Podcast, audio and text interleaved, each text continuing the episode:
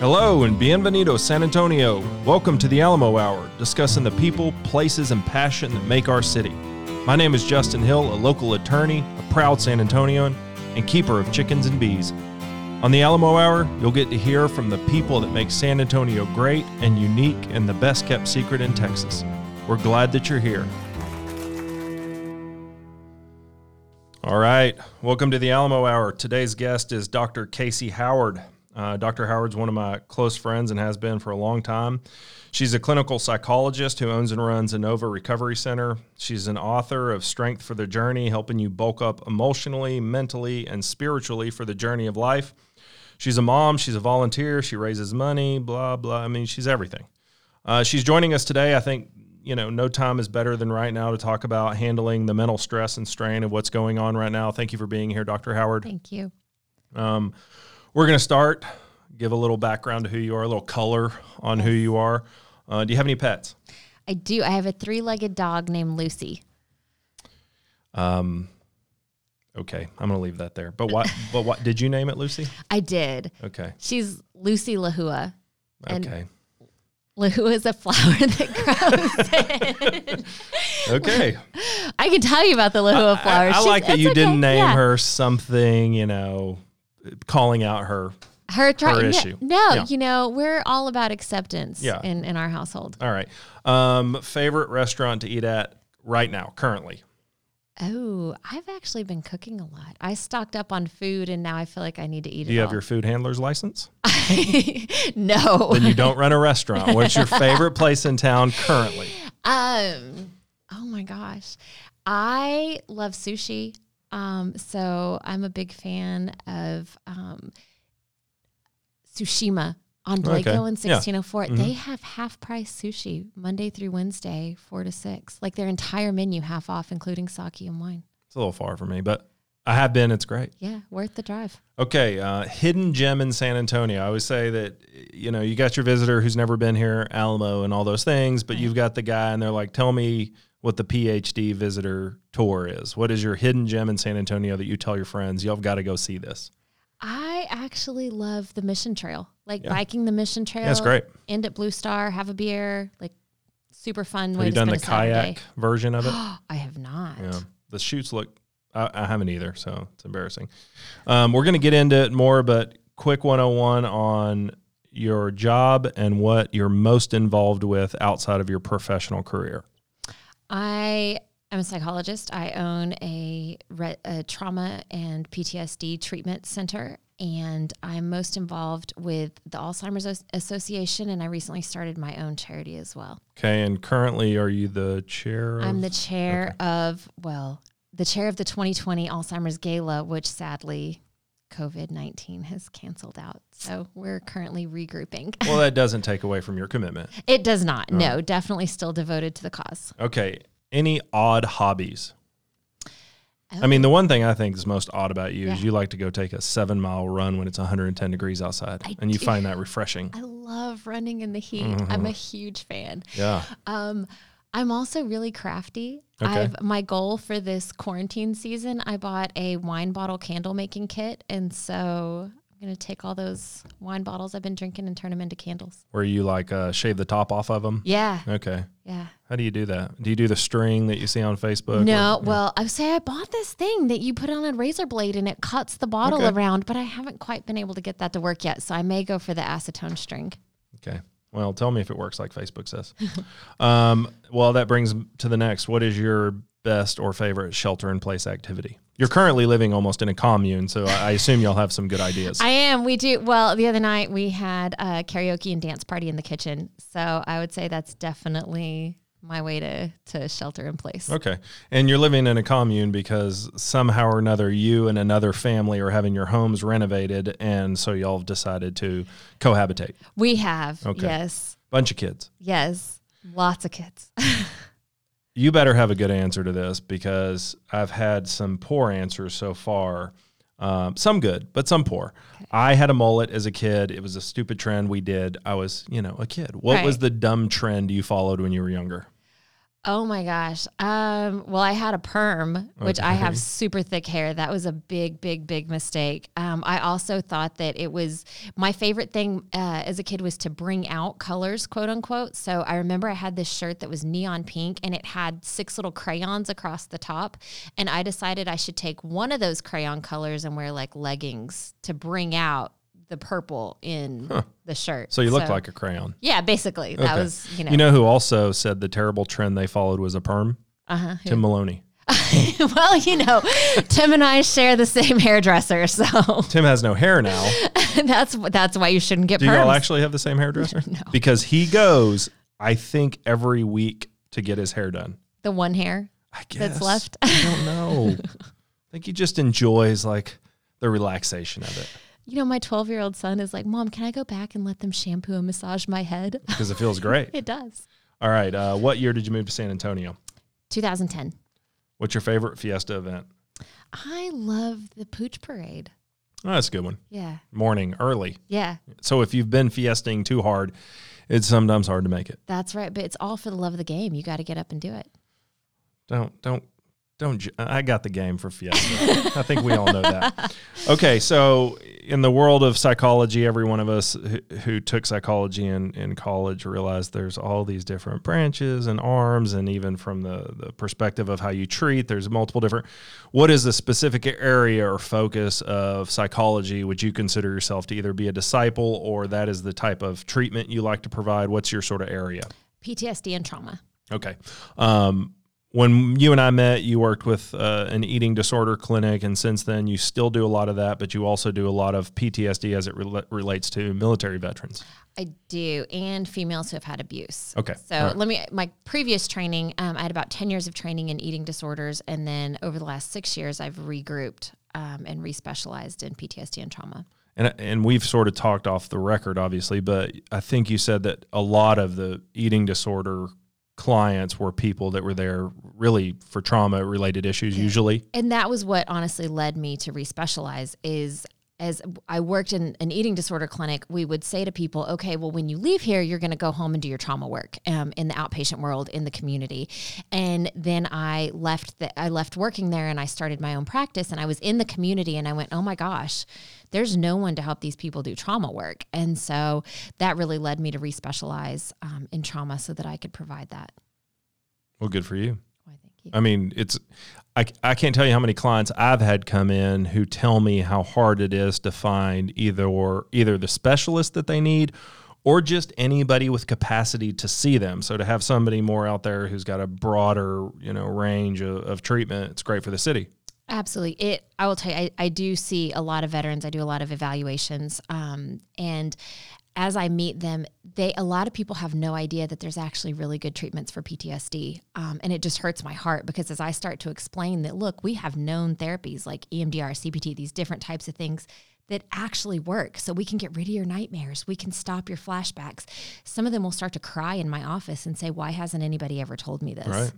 So um, it, it sort of strikes me kind of like in in our world, nobody took concussions seriously, and then there was really nothing to do. But because of the NFL, I mean, that science is moving quickly, diagnostics have changed, treatments changed, and it seems like. I think they said in Vietnam the like signature injury was I think amputations, and then the signature injury maybe in, in the most recent conflicts has really been a lot of trauma, uh, psychological as well as traumatic brain injuries and that seems to be sort of moving the science forward and, and really opening up a lot of you know therapeutic advances that we didn't have before. I mean, they're testing LSD and all kinds of things to treat PTSD that all seem pretty promising. Absolutely. I had um, one veteran come in and say uh, he was a Vietnam veteran, and he said when he got back, he would scream in the night in his sleep. And his dad was a World War One veteran, and he just came in one night, handed him his pistol, and said, "Sleep with this under your pillow. It makes you feel better." And that was kind of our approach, Sure. right? Um, I feel like until recent years, when people have really started doing research um, and really looking at what these guys are going through whenever they come back. I had sort of a surrogate grandpa who was a neighbor who caught me taking apples off his. I mean, it sounds so stupid, but really he became the the closest thing to me as sort of a grandpa figure as a young kid, and they called it the demons. He had the demons. Yeah. He was in World War II. He's a belly gunner. Those were one of the first people to die. I never knew until I became an adult that he had a massive alcohol problem. And he'd pick me up Saturday and we'd clean his car. And Sunday we'd go run errands. And I was just, I was like his grandson. He didn't have one. But as he got older and got sicker, his wife told me that's why I always had to go home at five o'clock because five o'clock's when he started drinking. I mean, it was just Yeah. eye opening. As a kid, he was the nicest man, but he had these Right. real demons he was dealing with. And back then, that's how they dealt. They drank. He didn't have well, unfortunately it's still a lot of how people True. deal with because they just they don't have another way to cope. But they, and they definitely wish they did. Absolutely. Yeah, they yeah. want a better way. So we're talking about, um, we're going to talk about COVID. It's the, it's the, it's the elephant in the room. It's, it's what is literally just a consuming everybody now, and rightfully so. And just, you know, my perspective, Lindsay, um, the other day walked out to talk to Juan, who helps me around the house on occasion, and she said she said hello, and then just started sobbing. And she said it was because it was really kind of the first time she had talked to another human in six days, and you don't really think about that, but it starts this stir crazy and cabin fever really starts to take, you know, take take its toll on you. And I was looking at some data before we got started today, and China, who dealt with this first, did some research, and it said almost half of the population is dealing with real serious anxiety issues as it results, as what could result from COVID, specifically financially, whether they'll get sick, whether their family will get sick, whether they'll lose their job. Talk to me about how these sort of environmental or societal anxieties can come to really overtake our day to day lives. Absolutely. Well, I think the best way to look at anxiety is to really look at your bandwidth. And so, if you can just pretend that your brain, your human capacity as an individual, it's sort of like a computer, right? Um, and we'll say it's more like a 1995 computer that has a little less hard drive space on it, Sure. um, actively functioning than than maybe a modern day computer. And so, we have a certain amount of things that we've filled our life with that probably max out our capacity at the moment. So we can deal with our children, we can deal with our spouse, we can deal with maybe our aging parents, whatever we're at with that. We can deal with work, we can deal with some day to days, the water heater breaks. Like we've got this average baseline capacity to deal with things.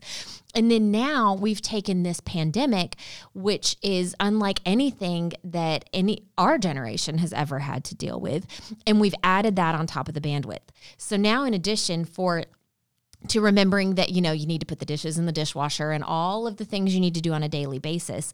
If you go out in public, now you need to remember things you never had to think about before like hey don't touch your face remember to wipe down the car before you you know use hand sanitizer when you get in the Keep car six feet distance between you and everybody else. Exactly. You know, don't go down a crowded aisle if you have to go somewhere or, you know, meal planning.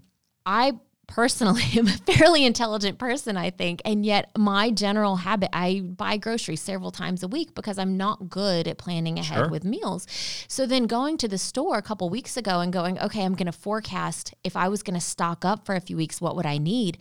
I couldn't even tell. I came home with like Rotel tomatoes and tomato paste, and that's like, all that was left. Some quinoa. Well, that too, right? and I was like, I guess I'll do something with this. But now we've had to deal with that, right? So, in addition to all of that, and then plus you add the financial stressors and the how long is this going to end? And now, if you have children, now you're a homeschool teacher. And so the average person's bandwidth has now been multiplied, you know, two, three, four times, depending on how many kids and their financial situation and all of that. Yeah, I was looking at uh, NAMI. NAMI Oh, yeah. is sort of the mental health Yeah. main group. I mean, it's fair to say, kind of the main nonprofit trade association in, in, in America. Yeah. And they sort of talked about they have all of them have resources for COVID right now because they know and and they sort of walked through and said the anxiety associated with what's next.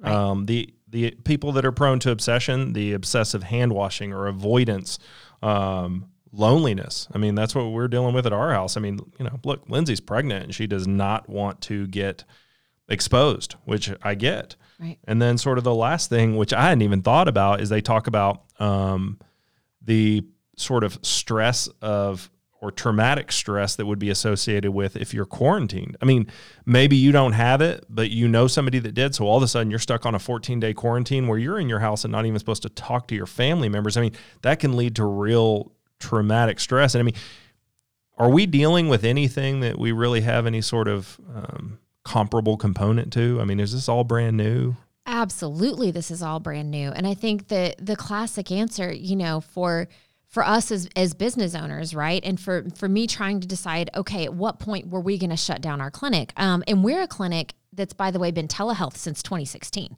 So we were one of the first people, or we were the Yeah, first people in the state and one of the first in the country to start an extensive telehealth mental health program. And so we have, we already have that capacity. And yet making the call for when I was going to say, okay, we're not going to have patients in the office anymore. I don't even know at what to base that information on, right? Like at what point are you saying, okay, someone's, you know, mental health and betterment this way versus the safety of the office and and the safety of the individual patients.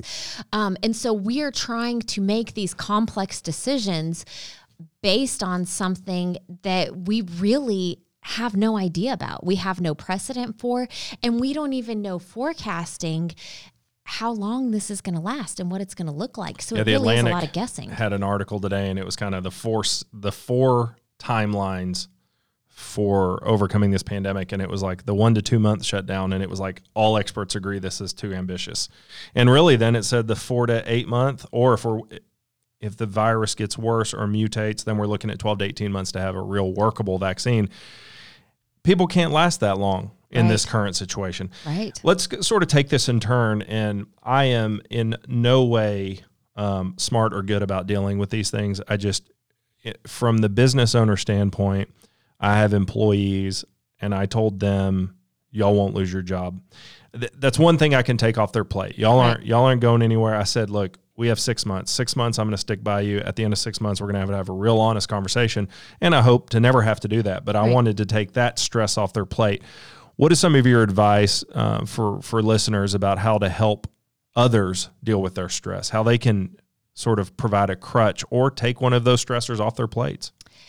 Absolutely. I think, you know, uh, one of the hardest things to know is what I need may be completely different than what you need.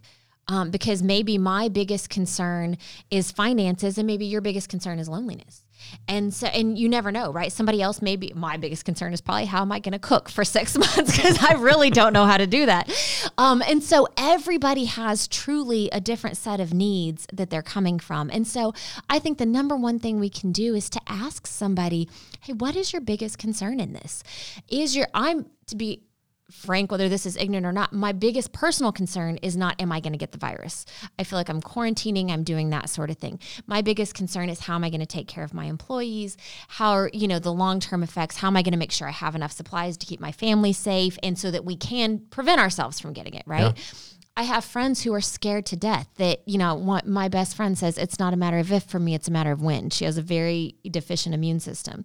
So I think if we can ask somebody, what is your biggest concern? And for some of us, that's a need we can meet, right? If your biggest concern is how are you going to get groceries tomorrow, maybe somebody can help with that.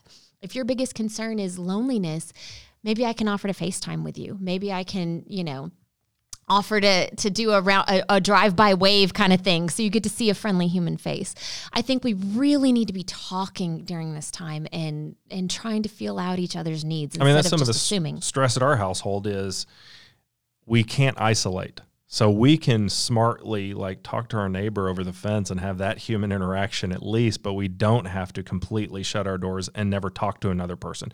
I mean, I haven't really learned how to FaceTime, but I know that's a great thing as well. But the idea is to not whether it's a phone call or a FaceTime or talking through a fence. I mean, there's there are ways to have interaction and we have all this downtime now. We should be interacting, right?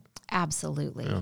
and and be aware of those who aren't right so for example your elderly folks that are really not leaving the house probably ever at this point call them call your grandma call Yeah. your grandma call your mom find out how they're doing just keep them company offer to you know do trivia over the phone the, a- a 30 minute phone call can really be life changing for somebody who's really just trapped in a house alone Sure. all day Um, let's talk about how we take care of ourselves. Let's talk about how we take care of us, and let's take this in turn. I mean, what we know is the, the NAMI and the CDC even, and these studies show. Let's let's talk first with anxiety. What is your advice for whether exercises or mindfulness or whatever the answer is? But what are some ways that people can cope with the anxiety for whatever reason that is? I mean, are, are there methods people can employ sitting at home on their couch while they're isolated?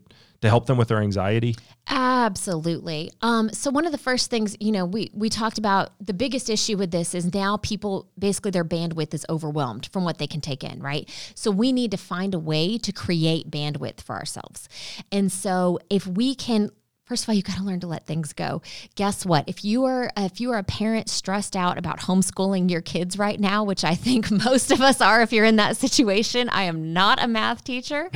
Um, you know what? Your kids are going to be fine. If if they miss a couple of months of school, guess what? They're going to be okay. Have them sit down and read a book and it's not the end of the world. Sure. If you can do it great, but if you can't, that's okay. We're going to we're going to let that go. We're going to just do our best because you aren't actually a teacher. Um give yourself some grace. When we set these unrealistic expectations for ourselves that now we're going to be, you know, teacher, parent, employee, everything else that we're doing, then we set up a cycle of failure. And then when we don't meet those expectations, then we feel like junk about ourselves. And then that prevents us from being able to have the confidence to try to do the next thing and we just work ourselves into a deeper spiral. So we've got to be able to give ourselves some grace and realize it's okay to be nervous. Nobody knows what's going to happen next. So it's okay if you're not prepared for it, slash, you don't know how to prepare for it. You can, lots of places, you know, our clinic is doing telehealth. I've been um, doing conference calls and trainings with lots of therapists around the country on how to set up telehealth for their own clinics I promise you, there are lots of therapists out there who are more than willing to see you via telehealth if you really feel like it's bad. Places are offering free yoga. Um, there's meditation apps like on YouTube. They're really I do Calm. Calm, absolutely. Yeah. Calm is a great one. I do breathe on my phone, yeah. and all it does is it helps you. I mean, the Apple Watches do it now, um, but I was old school and did it before then. so, but breathing, deep breathing, we on average only use about 10% of our lung capacity. So, if you will just pause and take a very deep breath, you will be amazed at the impact that that has. There are a lot of things that you can do from home in this day and age to really help you manage your anxiety. Okay. Um, calm or mindfulness apps or some of those. Absolutely. um, what what else did you just say? Yoga. Yoga.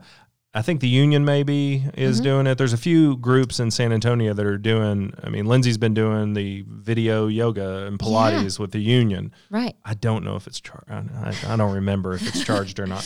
Um, let's talk about sort of some of the more traumatic anxieties. Mm-hmm you have to see people who come in and really their big issue in life at the moment is they lose their job, which is happening right now. Right. Um, outside of sort of the financial assistance programs that are started or some of those, which really in your expertise, how do you talk to people about um, overcoming those moments? Because it's a moment. This isn't going to last forever. It's a bad moment, though. What What is your advice for those people about overcoming these moments? Um, one of the biggest issues that we have is we as human beings tend to catastrophize, right? Um, so whenever we in our brains tend to do this like kind of monkey spiral down the road, right? So all of a sudden now I've lost my job, which is a very real concern. I mean, it we are super blessed that a lot of our therapists can work from home. I am well aware of the fact that there are a lot of industries that are simply stalled yep. right now. Um, and so that's a very real concern. I think that the tendency is to, to, to catastrophize and go, okay, I don't have my job. That means I'm not going to be able to pay my mortgage. That means I'm going to be homeless. That means my family's going to be out on the street. That means we're all going to get corona. That means we're not going to have insurance. That means we can't go to a hospital. I mean, that's probably a pretty real thought cycle for sure. a lot of people right now. So I think we have to stop before we get there um, and realize that most of the country is really in this same boat. And so the the kind of catch 22 of all this it's difficult versus maybe a hurricane where we have one region affected and other people can kind of flood in and help and you can go to your aunt's house and be fine and find respite. The whereas there's a downside to that with this. The upside is we as a world population are all in this together. And so if you can't pay your mortgage, then you got to know there's a lot of people out there who can't too. And so there's going to be exceptions. There's going to be things that we can do to make that better. Um, and so stopping yourself from getting six months down the road, you know, ending in the ultimate like the world explodes and everybody dies kind of thing, right? right? Stop, do thought stopping and go, here's what I can do today. Make a list of the actual things you can control today. Today, I can feed my family. today, even if it's peanut butter and jelly, guess what? Unless you're allergic, no one has ever died from eating peanut butter and jelly for every meal. Like that that's okay. You're doing the best you can. And one day your kids are going to look back, you're going to look back and say, "You know what? That was kind of a sweet season." Um so be able to give yourself grace in that, control what you can today, feed your family, get some sleep, do what you can today, and then we're going to take tomorrow as it comes. And if rent is due tomorrow, okay, well then that's the day we're going to deal with that, right? There's not a lot you can do about planning for how you're going to handle this in October. All right. Um, we've talked about sort of the anxiety side of it. We've talked about sort of the loneliness side of it. Another one of the things that NAMI put out that that they're seeing or they're preparing for are the people that maybe have some obsessive, you know, tendencies and they specifically say you know the people that are obsessive about hand washing or avoiding people or really taking the recommendations to an extent that is gonna cause them health issues at the end of the day. How do you deal with uh, p- people who have these obsessive tendencies? And maybe they're not ocd maybe they're not medicated but this is the thing that has made them all of a sudden sort of cross that barrier from they wash their hands fairly a lot to oh now it's a now it's almost become an obsession Absolutely. I know people who honestly their hands are raw at this point from so much hand washing and so much using bleach to wipe down counters. So it really is. It's a very it's a very real and legit yeah. concern. Um, and I would say first of all, wear gloves, right? Like there's some practical things.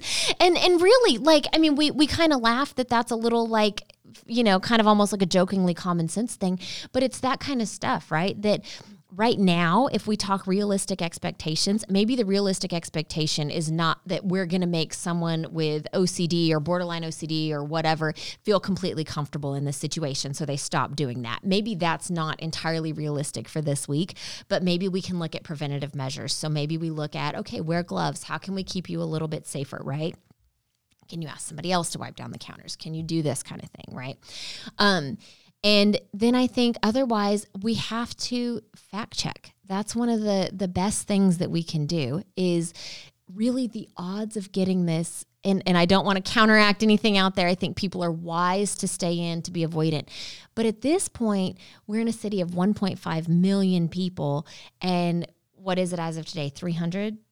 I don't even know people have high. it. I, I, don't even know yeah. if it is. So realistically, the odds of getting it, if you are being relatively safe, are, are pretty low right now. Maybe the better way to put it would be the odds of getting a really um, bad version of right. it. Right. Absolutely. Yeah. And and again, I say there because it's a both and, right? We want to balance we want you to be healthy. We want you to be safe. We want people to stay home, right? Mm-hmm. We're not taking risks. We're not minimizing that in any way. Right. However, we also want you to be mentally healthy.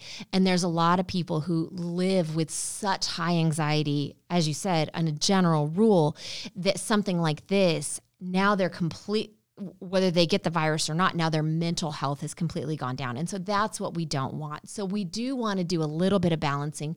While for the average person, maybe they do need the more severe kind of warning. For somebody with OCD who's already catastrophizing, we need to help bring them back to the middle a little bit and say, okay, how can we keep you mentally healthy while preserving you and your family's physical health? And I think this is kind of segues into the next topic of how stress affects people and one of the things in San Antonio, apparently, it affects people in their worry of running out of toilet paper. So what what on earth is going on with this sort of mentality? Look, there's a line out of Nagel's gun shop, 50 people long as of 10 days ago. What I assume this goes back to catastrophizing, but what is sort of the mental process that goes on that makes people sort of go into this doomsday mentality? Absolutely. So there's there's actually a lot of research out there on something called the psychology of scarcity, um, and there's a couple things that go on. For one, we all have this fear of not having enough, right? So in this, we fear we're not going to have enough toilet paper. We're not going to have milk. We're not going to have enough eggs. We're not going to have enough food. So we are hoarding, we are stocking up, right? So there's that actual fear. There's fear of scarcity relationships, there's fear of all different kinds of scarcity. And what that does is it prevents you from good decision making. So now all of a sudden, instead of just thinking okay that you know being able to plan ahead reasonably now we're not able to make those good decisions um, there's actually some super interesting research out there when when you look at scarcity so for example um, in terms of when there's not enough. right? So part of the problem now that we have is we've created this sort of self-fulfilling prophecy, right? So people were afraid that we weren't going to have enough toilet paper, so now everybody's gone out and bought toilet paper, and so now we actually don't have enough toilet paper, right? So we have created our own issue. Um, my favorite example of this was the great Texas gas shortage, non-shortage. After Harvey, isn't that when that yeah. was? It was sort of that strange run on gas. Yeah. It was so all of a sudden there. If you're, if you're not in Texas, then I think this was the main place that it it came to be. Then there was this huge thing that went around that because of Hurricane Harvey, they weren't going to be able to get gas from Houston and from the ports, and so everybody needed to go fill up. And our gas stations are not equipped for the entire city to fill up in one day. Right. So people ran out. So then gas stations really were out of gas. And so then people became afraid, oh my gosh, they're out of gas. I'm not going to be able to get enough gas. So then you would literally have miles down the street of cars lined up to get gas. And people were fill and then because people were afraid, they were filling up, you know, 100 gallon containers of gasoline that's going to go bad to be able to take. So we, I don't know what the shelf life is on gasoline. I know it's not great. I don't think it's like a few months. And so we really we created a scarcity out of the fear of scarcity. And that's exactly what we did with toilet paper. There was plenty of toilet paper. But because people get this fear of not having enough, then panic drives us to what's really poor decision making um, that then has a trickle down effect to and it's just groupthink at that point right if you think if you think there's a run on toilet paper. Well, I think there's a run on toilet paper. I mean, even in my own brain, I was thinking, well, I don't think there is, but if there's gonna be, I might as well get some, you know? And that, that was my thought as well, right? Again, I told you I'm somebody who buys groceries a couple times a week, right? And all of a sudden I had this thought with like, well, crap, if everybody else is doing this, no there's not gonna be enough, right? Exactly. Yeah. Now there's not gonna be enough for me. And so I should go and like get some. Yeah. Um, and unfortunately, I had that thought a little late on the toilet paper situation. But rational thinking people all of a sudden become irrational as well. Exactly. There's, and there's some some cool psychological research. Um, if I can nerd out Psych- yeah. psychologically for a minute um, out there they've done on research on testing people's cognitive abilities and cognitive reasoning reasoning in the face of scarcity um, so they've done it in a lot of situations with you know te- testing like groups of people who have more money people who don't and how they make financial decision making things like that um, and you can argue about the inequalities there. They did a great study. If you look at um, farmers who had a harvest, right? So they look at farmers um, in a certain country who, right after harvest, they're very wealthy at that point, right? So their decision, they measured their cognitive abilities and their decision making abilities based based on different kind of scenarios right after harvest. That's the only time they get paid all year. So then, right hmm. before mm. harvest, they are then really what the poorest they will be all year. They measured their decision making abilities at that point, and they were a full 10 points lower huh. all the way around the board, the exact same individuals.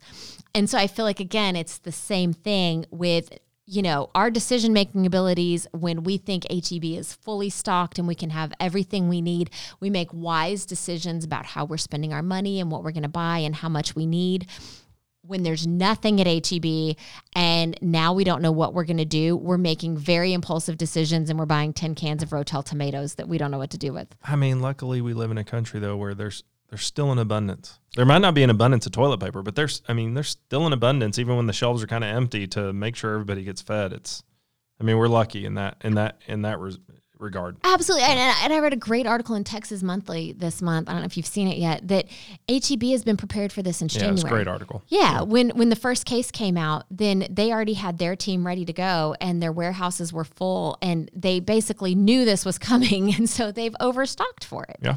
Um, I, w- I want to sort of change gears a little bit and talk to you about a few things. You wrote a book. Um, tell me about the book. Yeah, um, it's called Strength for the Journey, and I always say it's a lot of psychology, um, a decent amount of me, and a little bit of uh, my faith kind of mixed in there. And the really the it's it's free therapy, yeah. or the, the price of the book, whatever, like nine ninety nine on Amazon therapy. Um, but really, it's about you know how do you overcome anxiety and depression. Um, to find your purpose. I truly believe, um, based on a, over a decade of working with clients and based on my own personal experience that most people really start to struggle when they start to think they don't have a purpose anymore when they start to think I don't have anything to offer the world at this moment. And so, my goal with that book is to really help people realize no matter what situation you're in, if you're quarantined and locked up with corona, or if you're, you know, divorced 12 times and whatever the situation, you still have a purpose. There's still meaning in this life for you. And how can you push past your own feelings of inadequacy and your own anxieties to be able to realize that purpose?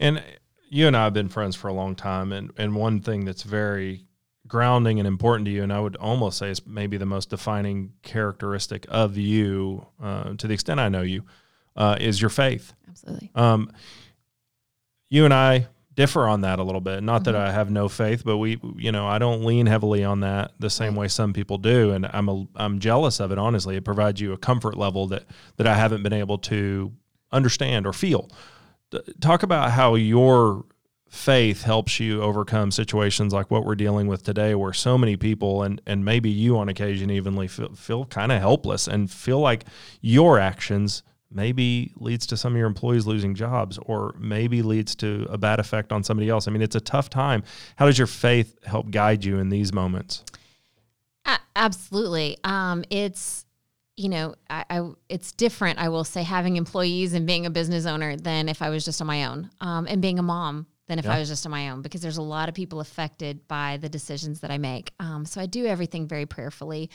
Um, I you know, I, I love those memes like, yeah, Jesus will protect me. Yes, Karen, but wash your hands too, right? so like I'm very common sense about this. Like we don't need to push the limits. Um, but I do, I I truly I believe in beauty for ashes. I believe that there is some good to come from all things.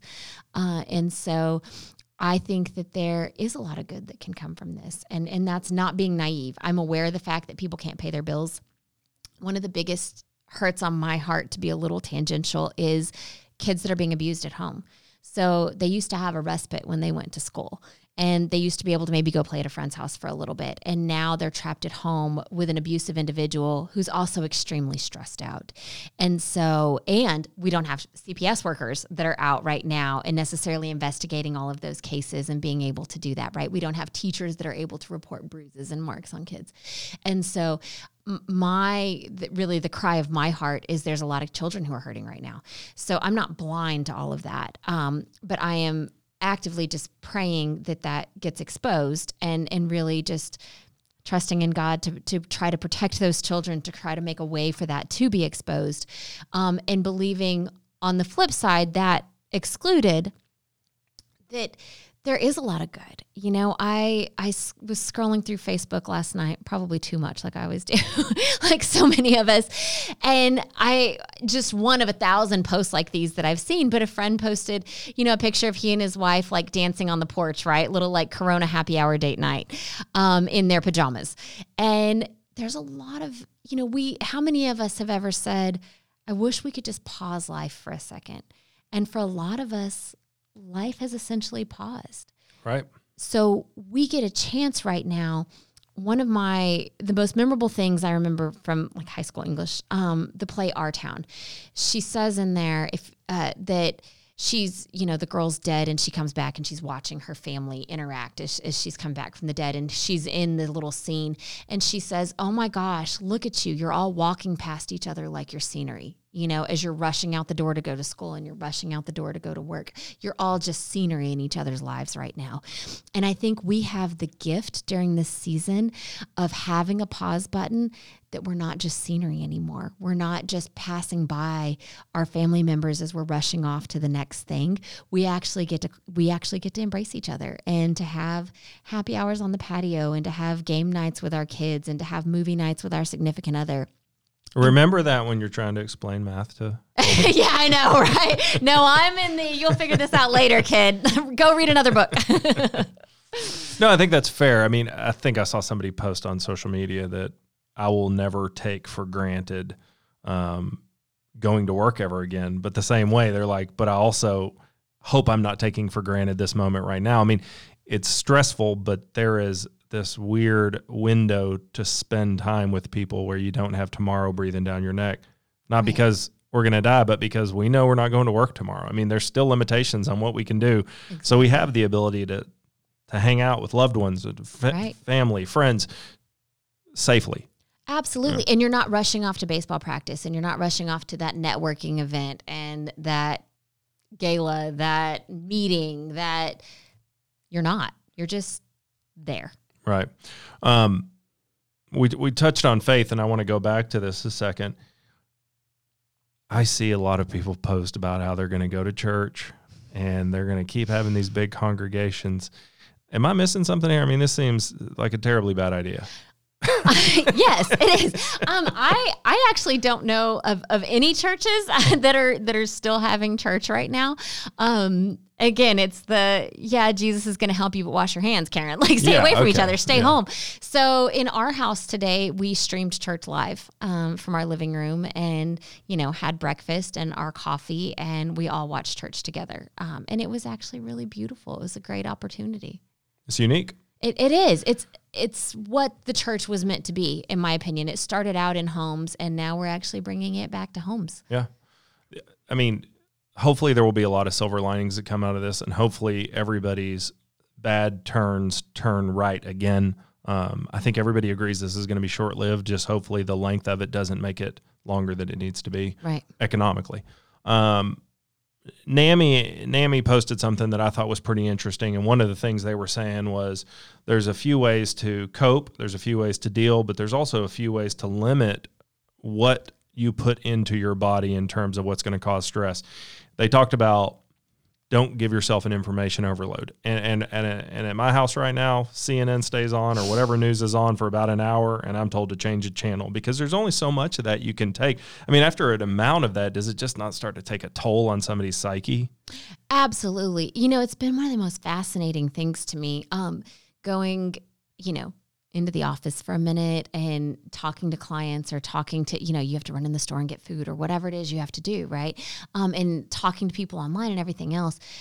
It's everybody's conversation 24 7. Even, you know, my conversation with my significant other and my family members, this is really all we're talking about. It's all that's on TV, it's all that you overhear anywhere you go. This is a, you are surrounded by it.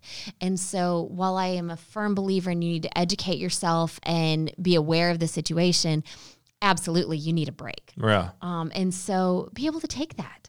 I mean, there was a huge tornado yesterday, and I didn't see it at all on the news. It's just back to the death count. I mean, it's very grim, the news, too. I mean, you're at least seeing some things float around of, hey, here are some good facts that are coming out of this. But when Right. you watch the news, I mean, there is a death counter on the right hand side of the Oh, yeah. news, keeping keeping you up to date on how many people are sick and how many people are dead. I mean, it's, it's very grim. It, it is no, and it, it can be very disheartening to watch. Um, and so I think this is one of those you have to know thyself, right? And so if you're one of those people who you tend to worry, you know, I always tell my sister, you're not allowed to go on WebMD. Like that's not a good place for Right, for yeah. her personality type. So know yourself. If if you are somebody who tends to be that OCD, you tend to worry, you tend to be anxious anyways, you probably don't need to watch the news. If you are the personality type who thought it was still okay to go to spring break on the beach, then you should probably watch a little more of the news. Yeah, right, So it's really a, a know thyself kind of thing. And what are you personally able to take in and limit yourself? That's what NAMI's suggestion was pick one or two news sources and mm-hmm. limit how much you bring in. Like get caught up, move on. Next thing they said were find distractions. I mean, at, at my house, we've been gardening. We've been planting, moving plants around, splitting plants. It's been nice. It's been, you know, a good distraction, something that needs to get done anyway, but it's been a nice sort of break. I mean, or distraction's a good way to sort of overcome the stress or at least avoid the anxiety that comes from the stress. Absolutely. And you know, if I could give people one piece of advice, it would be kind of along those lines, right? Is we're not looking, you know, we talked earlier about ways to cope, right? You can do telehealth, you can do yoga, you can, um, you know, call friends. There's a lot of things you can do to cope. And then the next level of coping is we really want to start to adapt. And so even though it's just for a brief time, then let's kind of say, okay, this is our new reality, right? We're home for for a month, two months, six months. We don't know, right? Yeah. We're home for a cer X amount of time. And so what do I want to do in that time? You've always wanted to take guitar lessons. Fender's giving free guitar lessons for three months. You know, you've dreamed of going to the Louvre. All museums are doing free. I think you said you're going to learn to cook. Yeah, yeah. no, I'm gonna bake a lot of fish sticks at my Okay, house. right. Delicious. but I'm gonna teach my son to cook. Yeah. But really, if you can take this time and instead of it being focused on scarcity and loss and what you're not able to do and what's out there, if you can focus on, guess what? Now I have time to make that garden space that I've always wanted to have, that I'm going to have for years to enjoy. Now I have time to write that book that I've been talking about doing, to start that podcast, to take those lessons. That's this is where the podcast came from. I finally had time. Yes, I mean seriously, Yeah. there are truly there are some beautiful things that can come from this as we have a literal pause button. But I really want to encourage people make a goal. Set something that you want to do so it's not just a vacuum of time, but that we're filling it with something that can help you gain mastery and feel fulfilled. I think I have just I must be the type of person that distraction just is the first coping mm. mechanism because when all this stuff started, I immediately went into these other paths. I was going to get this podcast up and running. To me, it was this part of my life's on hold, and because courts are closed and offices are kind of closed, so I've always wanted to do these things, and so I mm-hmm. just naturally went to it, and it's been a nice way to not be stuck watching the news and terrible the sky is falling. An- another thing NAMI talks about is that the unfortunate part of what everybody's going through now is, and you sort of touched on it, is this stress is overwhelming for you, but your stress, you're going to bleed over onto your kids or to your spouse or to your coworkers or some element of your life is going to be negatively affected if you let this stress overtake you. And I guess it's sort of maybe the best plan is to just if people can be conscious of that, is that sort of one of the best ways to deal with it is to just know what can happen? I mean, education is key. Absolutely. So, th- this situation aside, um, I, I don't get a lot of things right as a mom, but this is one I hope I get right. Um, I have always been somebody who says to my son, like, I'll come home. My son is very intuitive. So, if I'm stressed, if I'm upset about something, he picks up on it. And people need to be aware that there are a lot of, eh, whether maybe you're intuitive, maybe you're not, right? But if you're not intuitive, I promise you someone in your household is, and they pick up on those negative emotions. And the automatic default assumption of someone who is intuitive is if they don't know what it is, they kind of tend to assume that it's them, right? So if I, if you and I are in this room and I sense that you're like, being really cold, being distant, being irritable, automatically my default is it must be me, right? So, one of the things that I do for my son, and I've always done, is if I'm really stressed and I know I am, I'll say, Hey, baby, you know what? I am really stressed right now. I just have a lot going on in my mind, or I have a lot to do, or a lot I'm, you know, working on. And so you need to know it's not you. And if you can just help me by X, Y, and Z, right? Pick up your room. Don't make me tell you to brush your teeth, like things Yeah. like that, right? So now I've already confirmed for him before he even asked, it's not you. And I'm telling him, here's what you can do to help me, which actually really is a legitimate help. Yeah. Um, and so then that keeps me from from necessarily taking it out on him whenever he would ordinarily come up to me five minutes later, right? And be like, hey mom, can I have some juice? or where he feels it was taken out on him, whether Right. whether it was or not. Absolutely, right? So I think the the first thing I would say is be aware of your own emotions and it's okay to give that disclaimer, right? It's perfectly okay anytime, but especially in this season to say to your spouse, your kids, your coworkers, your parents, your siblings, whoever, right? Your friends, I'm just really stressed right now. And so then they know, first of all, it's not them. And then to be able to ask for what you need in order to deal with it. I need you to just order the groceries because that's one thing I can't handle right now. Right. Right. Um, so I think those are, are definitely good ways to be able to avoid really hurting your relationships in this season. And what did Mr. Rogers say? Find the helpers. There's always helpers Oh, I among us. That quote, yes. You know, I, I I was reached out to by a nonprofit recently, and, and the guy was just telling me sort of all the tough times they were having, and I'd seen some things on Facebook, and and I told him, ask. You have to ask. Right. I mean, I've had some people, you know, hat in hand, ask me for help during this, and if I can, I will. If I can't, I'm gonna tell you, I'm not in a position to right now. Right. But I think it's one of those times where everybody who can help wants to help, and those people that can't help who need help. It's okay to ask, you know, your close friends or your family. I mean, now's the time. We're going to all get through this together, but it's it's sort of a strange thing that some people have a really hard time asking, but if you need it, it's okay to ask. And you know, the funniest thing is, and I am one of those people who has a hard time asking for help as a general rule. Um, but the the hard thing is I love it when people ask me for help. And like you said, if I can, I can, if I can, I can't. But most people really love the opportunity to help somebody else. So even if you're not in a position to help somebody financially, maybe you are having to ask for a loan, for help, for eggs, for food. You know, maybe you are having to do that. There's still ways you can give back. Um, and that's another great way to cope, right? An interesting thing. So, nursing homes, you know, are on total lockdown. So, they don't have any visitors. And there are a lot of elderly people who are now there all by themselves. Here's a quick, easy thing you can do sit down and write letters, make cards. And you can either, if you don't have the money for stamps, then go drive to the closest one and drop it off on the front door mail them if you can, right?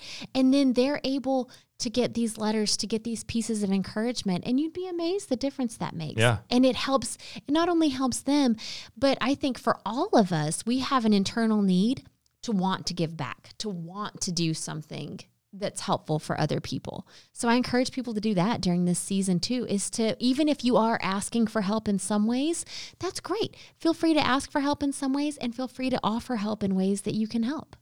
I uh, you see all this stuff on social media and all those gratitude makes you know rewires your brain or it changes right. the way you think but it's really kind of i mean you know me i'm stubborn as a mule and you know you're not going to change most of what i think but i've realized that as i've started doing this podcast and i've done some more social media stuff with our law firm and we've really tried to focus on the positive side of things and the positive things we do it kind of re, it kind of changes your perspective. I feel better about life even in bad times. I mean, times are bad, but you start to almost feel all of these things that you know exist that maybe you've had a hard time feeling. So, you're right, sending letters of encouragement probably are going to make you feel better as well. Absolutely, big time. You know, I want to we've got a little bit left, but I want to talk to you about two things. One, I know about your work with LLS, um, and I think everybody not LLS, the ALS.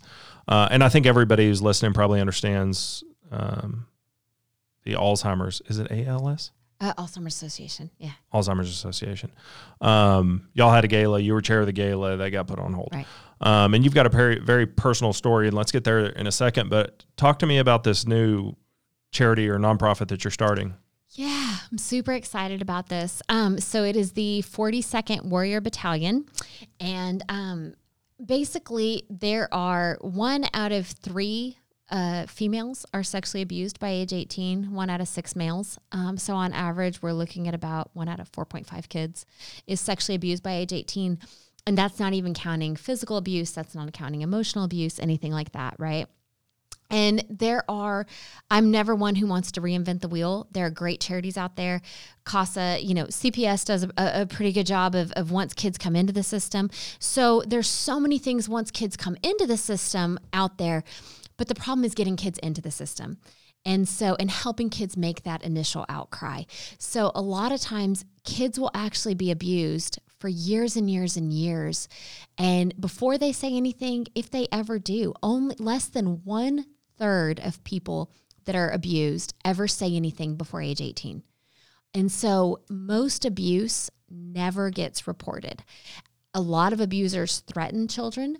They start out when they're very young and they groom them and they basically gain control over them. And then they say if you ever tell anybody about this i'm going to kill you or i'm going to kill your mom or i'm going to kill your family right? Or probably all of the above. Sure. And if you're a kid with your kid brain you absolutely believe that. And you don't believe anybody can protect you. And so you don't ever make that outcry. And a lot of kids then get so ashamed. There's so many factors that go into it that the kids just don't tell. And so what we want is to create an avenue, a safe place where kids can go and tell. And what does that look like structurally? How are y'all yeah. going to do that? So we want a volunteer in every single school and they will have hours in the school. So let's say, you know, Susie Q and her school between 11 and 2, then we have an army member. So the the way this came to be is one of my best friends helped me come up with this analogy that these kids that are being abused, they're warriors. And every warrior needs a good army of people behind them, right? And so um, we had children that we knew that were being abused and we used that analogy and it really just hit home with them so much right because they didn't want anybody to know they didn't want us to tell anybody so as we shared that then they said, Oh, okay, so I have an army. And it became a thing, right? We said, Okay, you get to pick who's in your army. So it might be you know, a non-abusing parent. It might be an uncle, it might be a teacher, it might be detectives, it might be CPS worker. You get to pick who's in your army, but these are the people who are going to go and fight for you. And we even made T-shirts um, in our case, and it became such a powerful thing for the kids to be able to see these people wearing their army T-shirts, yeah. right? That now, okay, this person is on my side, they're on my team, and I have a protector. So this person who has abused me for so long, and I felt so powerless, now I've got this literal army of adults standing behind behind me who are going to protect me. Very cool. And so that's why we're the 42nd Warrior Battalion and we want an army member in every school. Yeah. So they will be available between certain hours for kids to come in and make an outcry to. And a big issue that happens all the time, I've seen in, in my private practice and in friends that I've known, et cetera, et cetera, is kids will make an outcry to a parent, to an individual, and they'll minimize it. They'll brush it under the rug. They don't really know what to do with it, and it doesn't get handled well because there's not there's not a handbook on what to do when your kids tells you that they've been abused, right? right. By someone that and most abuse comes from a family member. And so the army member is going to walk family members through the next step then. Okay, this is what you do next. And this is how important it is that you advocate for your child right now or for your niece or whatever it is. And this is how you get in the system. And this is how you press forward in this. And this is how you keep your kids safe. And this is how you get them into treatment. So they are really that hand holding liaison to get them through the system. They will also do education um, in the same way. If you remember, you know, that horrible sex education class that you had to endure that was so embarrassing in fifth and sixth grade. Um, the Army members are going to come in and they're going to educate every single class every year on abuse. And this is what's abuse. And guess what? If you're being threatened, I'm in the Army and I'm going to help keep you safe. What's sort of the timeline on this? Is it up and running? Are y'all chartered? Do you have a website? Anything? We are so we have a website, uh, 42warriorbattalion.com. Um, we are still finishing our, we are finished with our 5013C paperwork with the state. We're working on it with the IRS right now. Um, and then we're also going to have t shirts.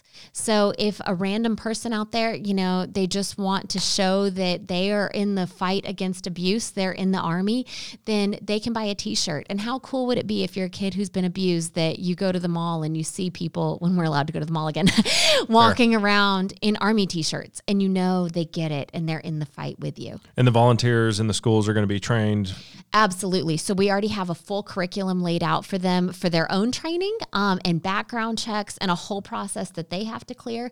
And then we have a curriculum lined out that they'll be giving to classrooms.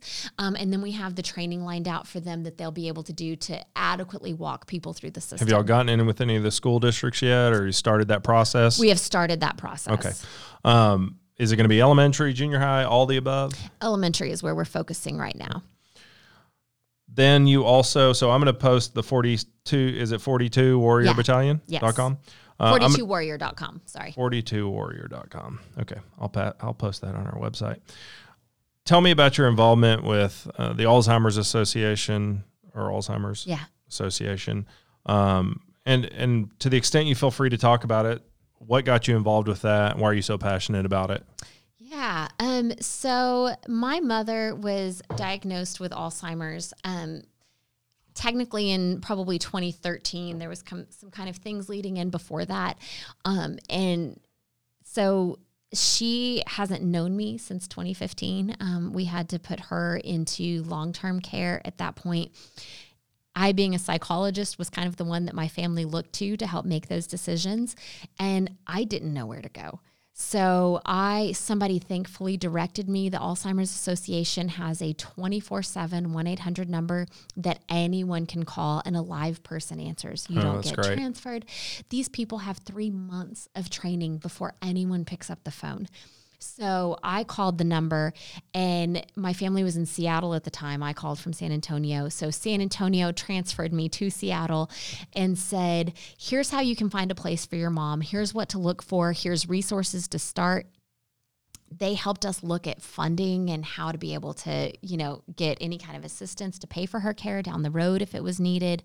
Um, they were a priceless resource. They helped us look at caregiver support groups if my dad was interested in that, if we needed that. So that's how I became involved with the association. And I've just been passionate ever since. How's your mom?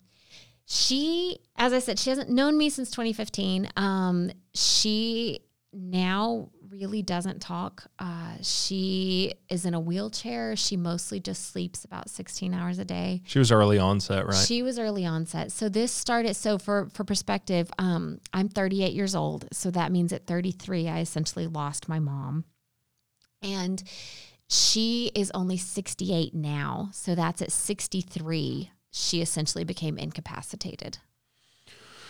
We've been friends, I think, through through most of this. I mean, it's been a tough deal for you, and I'm. It's great you're involved. You you were kind of involved with the Alzheimer's Association, but then in the last year or two, you've really gotten way more involved. What's your role now? And let's just sort of make some assumptions or guess what's going to happen next for the association after the the shutdown. Yeah. Um, so I will say it truly broke my I was I've been on the gala committee for the last couple years, a pretty active uh, member with fundraising and donation raising and planning and organizing and things like that. And I volunteered to be uh, gala chair this year. And I was honestly, it really hurt my heart. Uh, it was a Kentucky Derby themed gala. Um, so I'm very, very sad that it was canceled.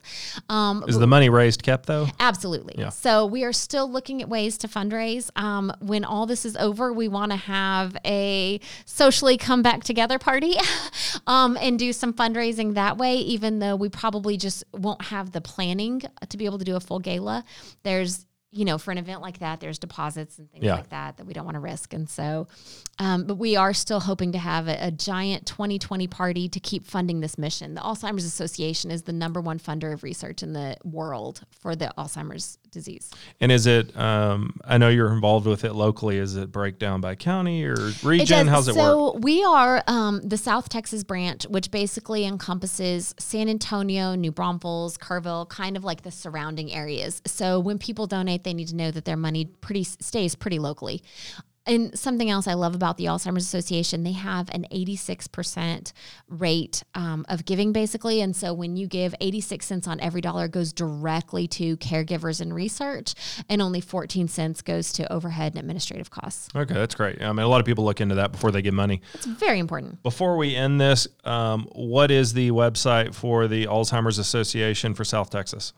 alz.com backslash San Antonio. Okay. And then tell us about Innova. How could people reach out to Innova if they want to check in with y'all for services? Absolutely. Uh, we are definitely open for business. Everything's done through telehealth at the moment, but we take all major insurance. If people need copay assistance, we have some funding for that. Um, it is InnovaRecoveryCenter.com, I N N O V A, recoverycenter.com, or they can call 210 254 3618.